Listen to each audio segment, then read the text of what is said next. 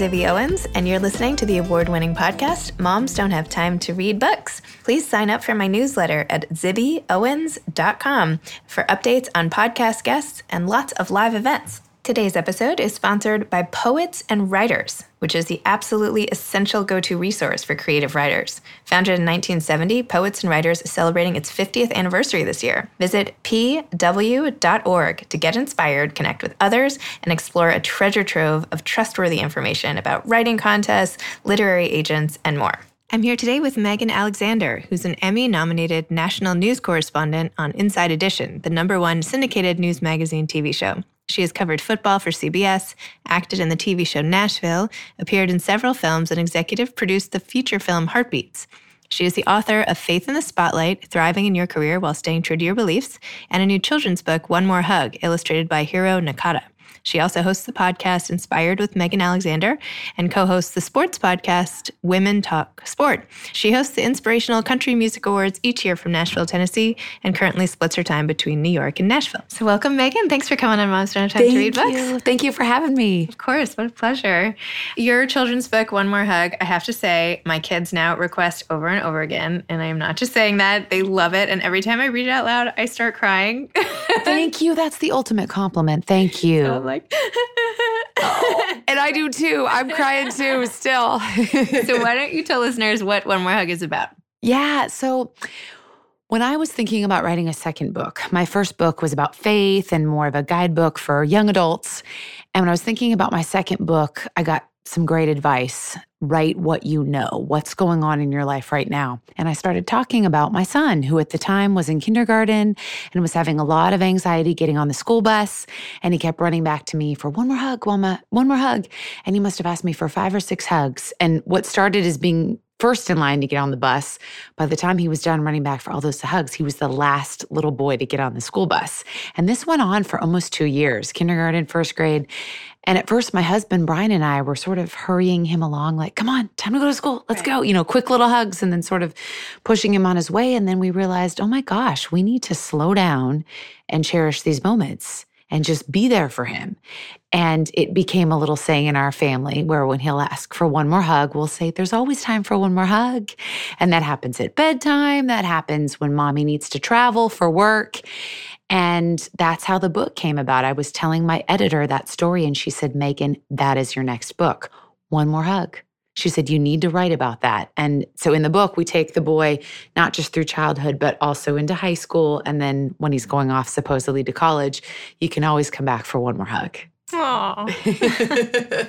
well, I'm glad. And he still asks for hugs. Yes, I know that was so nice. I, my son was literally like walking out the door today, and my husband was like, "Aren't you gonna like give your mom a hug?" And he's like, "Oh yeah, right, right." And I'm like, "Really? Now you have this whole beautiful book, and like I can barely get my kid to turn around." But anyway, You're like, come here, give me that hug. so I found it interesting in the book. You actually cited the study from Child Trends, a leading nonprofit research organization, saying that children receive lifelong positive outcomes when their parents express warmth and affection to them. So this seems like an obvious point, right? The more you're nice to your kids, the better off they'll probably be Right. most most of the time. And yet, is there always time for one more hug in the craziness of day to day life? It seems Yeah. like there have been many times where I'm like, like you used to be, like getting people, okay, let, okay, enough snuggling. Now it's bedtime. So how do you know when to draw the line? When do you stop your hugs? Like, do you have a hard stop at five or six? Or You know, that's a really good question. And honestly, I don't think I've been asked that question. Literally, for Chase, my son, on whom this book is based, it was about 5 And then mm-hmm. he was good. He would literally run back for about five hugs. And then at bedtime, both Chase and now my younger son, Catcher, probably call out for two or three, one more hugs. I, I think by four or five, my tone is a bit more okay, okay, time, time to settle down now, you know, time to turn off the lights. But honestly for me i i try to just put down my phone and appreciate that moment. And as a working woman i got to say i wasn't always that way. I mean i absolutely hurry my kids along at times and it was really a realization of this isn't going to last forever. Because i'm a young mom. I have an 8 year old i have a 4 year old and now i have a baby. And so you know all the i'm seeing it go by like that even just with my 8 year old and i'm getting really sentimental. And i think as a reporter you know you got to you try to figure out the who what where when why and i want to be the best mom i can be. And I have a lot of fear as a mother. I mean, I've had this conversation with my husband and friends numerous times where I feel comfortable interviewing celebrities, CEOs, top newsmakers. I get very scared when my sweet little boys look up at me and ask me a question I don't know the answer to. I'm really worried about being a good mom. And so in this season, it's just been slowing down and going, maybe it's just a hug right now. I don't have to have all the answers, even though I want them. I want to do the best that I can. It's been slowing down to just give those hugs because I'm trying to just give them what they need in the moment. And yet, you're already giving them what they need without even trying. Oh, I hope so. No, it's true. I, I mean, so. not to say like I know so much more because I have 12 year olds, you know, what do I know? But the stuff that the kids really need is not the stuff that will come out of your mouth maybe one day and not the next. It's just like that that sense of like you loving them and no matter how busy you are, like you're going to give it to them, you know? Oh, I hope so. Well, and you brought up a good point with the research with our little boys. You do yes. see, I mean, I, I come from a family of girls. My mom is one of three girls. I have an older sister. And so having boys, you know, you you start to notice that media and culture and society wants them to dry their tears quicker than I kind of thought would happen with mm-hmm. sports and with, with activities and, you know, be tough, suck it up. You can call it this like the shake it off. The shake it off, absolutely. And I found myself going, oh my gosh, I don't, I don't want him to stop expressing his feelings. I think there's a way we can teach our boys to still be tough and yet express that need for affection and love because ultimately doesn't that make the best husbands and fathers if our guys can still express their emotions and just everything going on in the world today and wanting our boys to still feel like it's okay to show those tender the tender side of them. So that's kind of been going through my mind too is oh gosh i want i want my 8-year-old to know as he's you know beginning to kind of look around the playground and see that boys are supposed to you know toughen up a little more. Like it's okay to still share your feelings that's again a season that we're in right now and where my heart was when I wrote this book because I want them to know it's always okay to come back for a hug. And you wrote a song to accompany the book also. Yes. And I can't believe so you play the guitar at bedtime? That's amazing. Yes. Well, I'm very basic. I just know your basic chords. And I quickly learned growing up when I took guitar lessons that like all the Beatles songs are four chords. Like you can play a lot of music by just knowing your basic chords on guitar. But yeah, once we put together the book and the manuscript is ready to go, my literal, literally my next phone call was to my friend Michael Oakes, who I worked for 15 years ago in Nashville. He's an incredible singer songwriter. One of my first jobs, I called him. He's we've stayed good friends. And then I called my friend Lucas Hoge, who's a country singer in Nashville and also a great songwriter. And I said, we have to write a song that goes along with this book. Just the emotions, and let's do a sweet children's lullaby. And so, yeah, we put it to music and put together a music video. And my son has a little part in it. Both of my kids are in it. And we just try to express this story of One More Hug in a musical way, just one more way to express, you know, what we want to give our kids. Yeah, why not? I mean, yeah. if you have the skill, that's amazing. Yeah, and music's a part of our routine too. You know, bedtime, like like you mentioned, I play the guitar for my boys and sing to them. That's a way for me to connect with them. So it was just kind of a logical thing to do to accompany the book. When I first read that, I was like, oh my gosh, I barely know my own name by bedtime. The fact that you're like whipping out the guitar and like composing music, I was like blown over. Well, some people tell creative stories to their kids. Some people, you know, for me, it was just let's pick up the guitar and start singing. I think everybody has something. Yeah. Okay. You know, I'll, I'll take that. Yeah. Everybody has something. Some parents tell jokes. Yep. Like everybody has a little something. Okay. and go back a little bit to your first book. So, how did the idea for that come book come about? And what's like the main what the main takeaways from that book for people who haven't read it?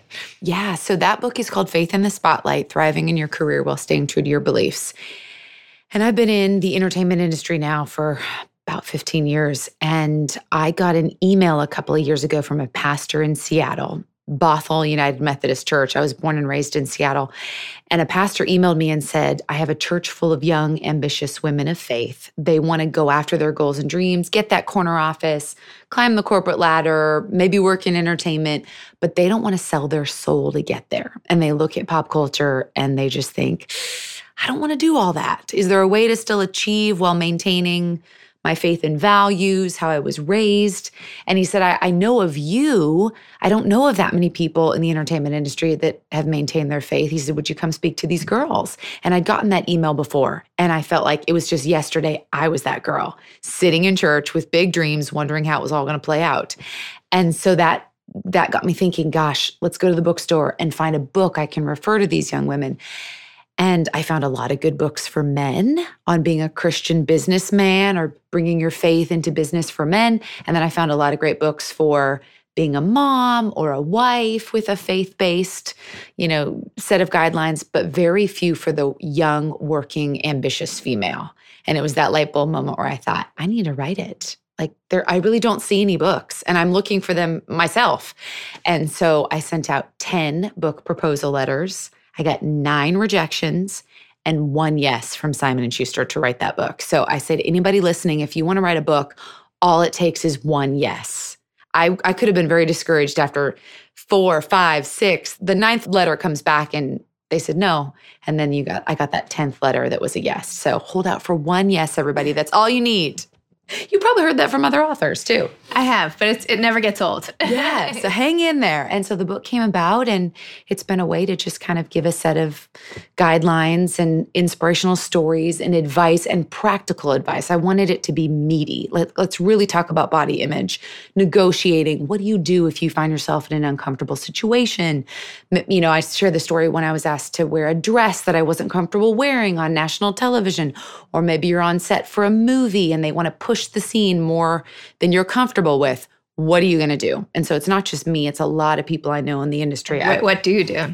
Well, I I said no to that film. That was an independent film a couple years ago. It was the final scene and it was a love scene and the script called for just a romantic close hug and we were on set and the director said he said cut and he came over and he said, Let's just do a little bit more. Let's do this. Let's do that. And he really started pushing it beyond what I was comfortable doing. And everybody's staring at you. What do you do? I never discussed that in college. I never went over that with my acting coaches or teachers. It was more technique. And so I got uncomfortable and I said, I'm sorry. I, I don't think so. I really like what's in the script. And he kind of looked at me and he went, okay. And we ended up being fine. And the movie was filmed that way. So that's a positive instance. But I, you know, there was another time where I had to just turn down a role and they said, okay. And, and they just gave it to somebody else because I wasn't comfortable. So I tell young people, try to know who you are before you get into this industry. Parents, try to run those scenarios with your kids. What would you do if this happened or that happened? How would you decide? What would be your response? Because I talked about very little of that when I was studying to be in this industry. And I think we got to talk about it and give examples. And everybody's comfort level is different.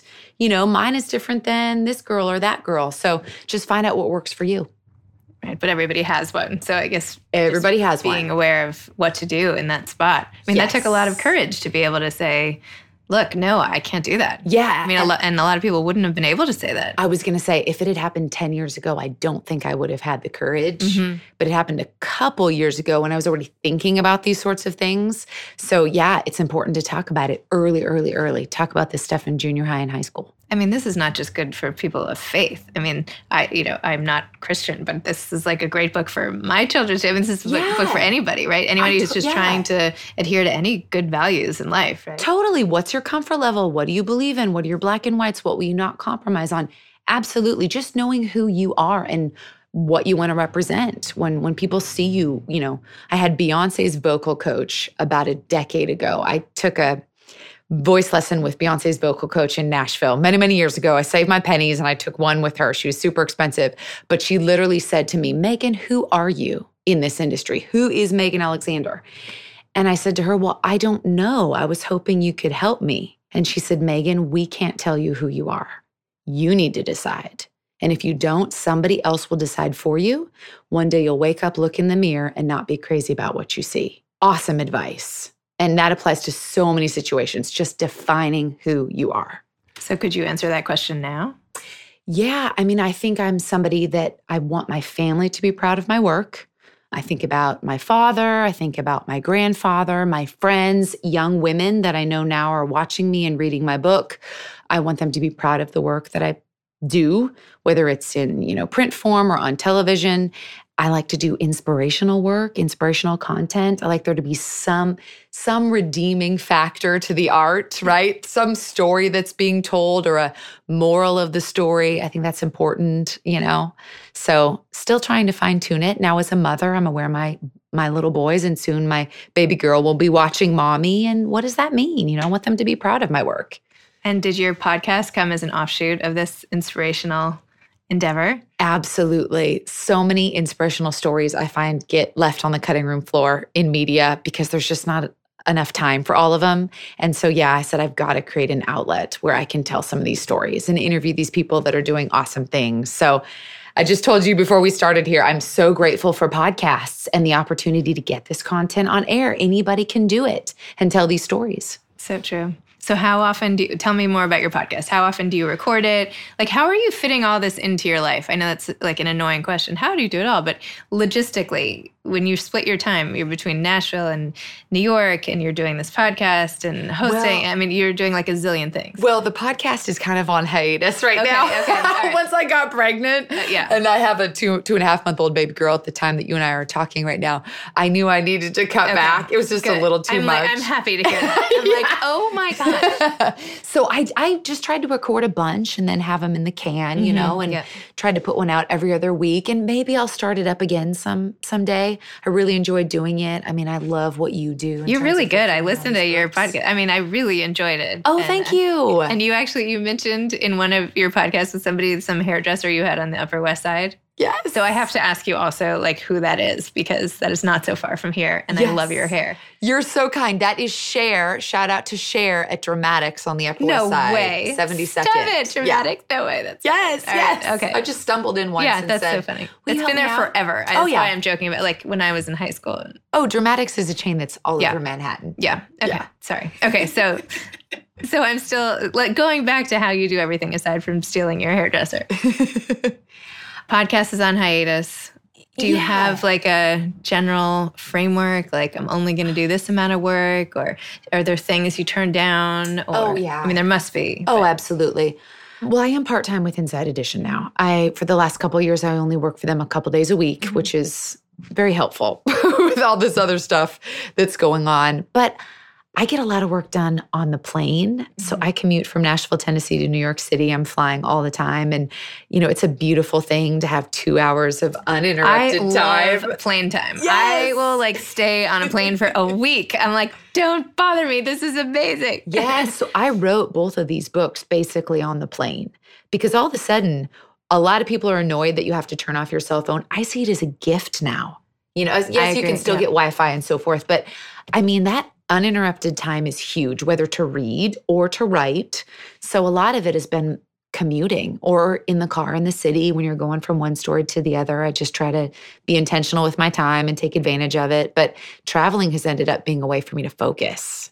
Yeah. I totally agree. Yeah. Do you feel like you let any balls drop? Like, is there anything that. Oh, yeah. I mean, you can't do it all. And I've shared this with people before. I heard a lady say this once at a conference. She said, you can have it all, but you can't have it all perfectly. Mm-hmm. And that is so true. I mean, there have been times where a couple of years ago, I was covering Thursday night football for CBS, and I was in Denver covering a Broncos game. And I FaceTimed with my husband, who was taking Chase, my oldest son, to a flag football game that I was missing. And a lot of people would go, Oh my gosh, an NFL game, you know, it's the Broncos, it's so exciting but I was missing my sweet son's flag football game. And he was like, Mommy, where are you? So there are trade offs, you know, where you've got to go, gosh, okay, I can't miss the next one, you know. And so then I'll say no to other assignments because I want to be there for my kiddos. My husband and I are constantly getting on our calendars and talking and saying, okay, what's going on here and next week and doing that juggle that so many people do my parents are very involved. Grandparents are big in our life, which I'm so grateful for. They're very involved with the kids too. So if mommy can't be there, Nana can be there, which is wonderful. And then, yeah, you just, you know, you just have to turn things down sometimes. Like there's been a couple different speaking gigs that I've been asked to do where it was just one too many weekends away and you just need that time together. So we just try to, I do the old fashioned pros and cons lists, you know, okay, let's talk about this. And what's going on there and it's just you know it's a it's a dance that do you feel do. like do you feel like you've been getting to a place where you're the one who might need the hug Sure. And I will say, you know, it's harder as your kids get older. I'm sure you can relate to this. Like, my eight year old needs me the most now of the eight year old, the four year old, and the baby. Well, of course, the baby needs me, but you know what I mean? Emotionally, it's getting harder and harder to travel as much for my eight year old. So that's another reason why this book is special because he really still wants those hugs. Yeah. Yeah. And it's just a dance that all working families do. You know, I just I don't think it'll ever be perfect. And I'm I'm not sure that I, you know, have it all figured out. I feel like every day I'm trying to figure it out all over again. I hear that.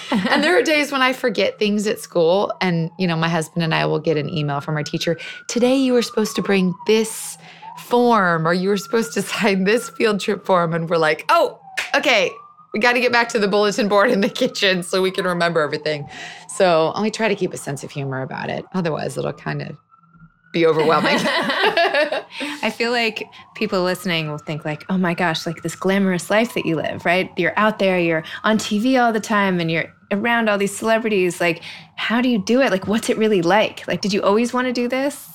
Yeah, Is, well, what what would we not expect from what your life has turned out to be? Like what would people not know? Yeah, you know, well, first of all, Inside Edition, yes, we do do celebrity interviews, but the other half is real news. So, I Mhm. mean, I've had to cover school shootings, Oh man. natural disasters, difficult medical stories, you know, where a child's going in for surgery. We do a lot of medical miracle stories. So, I'm there with people when they're at the top of the world, top of their game, and also when they're at the lowest of lows. And if anything, it's it's a privilege and an honor to see how people love on each other in hard times.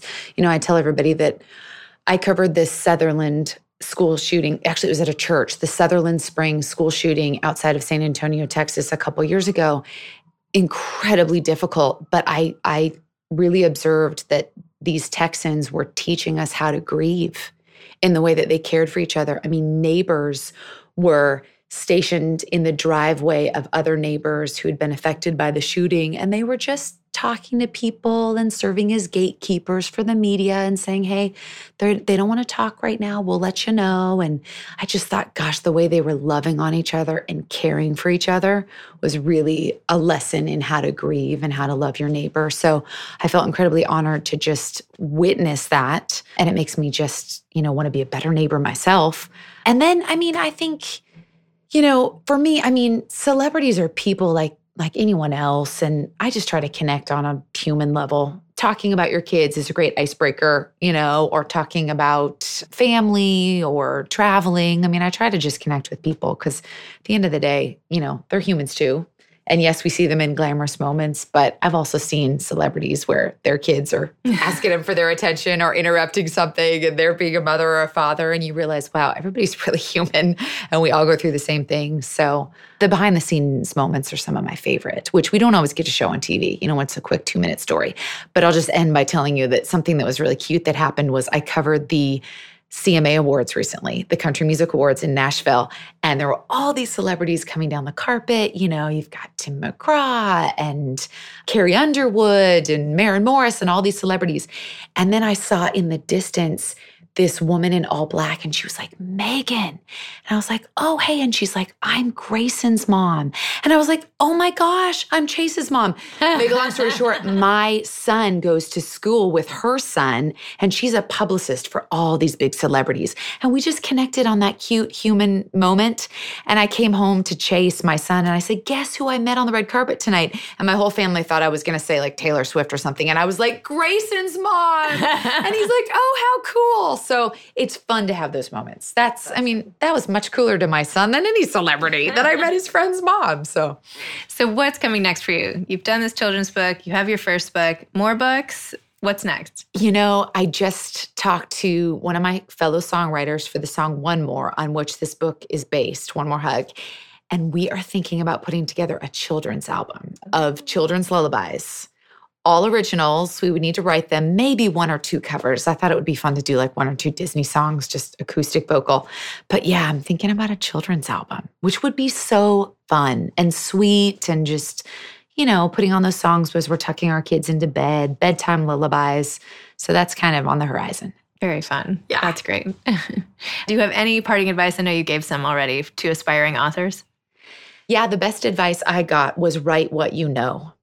This is a story about me and my son and our relationship and his need for one more hug, which I think so many parents and grandparents can relate to and other people too. So if you want to write, write what you know. What's going on in your life right now? What's your season of life? And keep it simple. I mean, this is a very simple book, you know, one more hug. So that would be my advice. Write what you know, keep it simple, and all you need is one yes. So hang on for that one, yes. Excellent. Thanks, Megan. I really appreciate you coming on Moms Don't Have Time to Read Books. Thank you for having me, Zibby. No problem.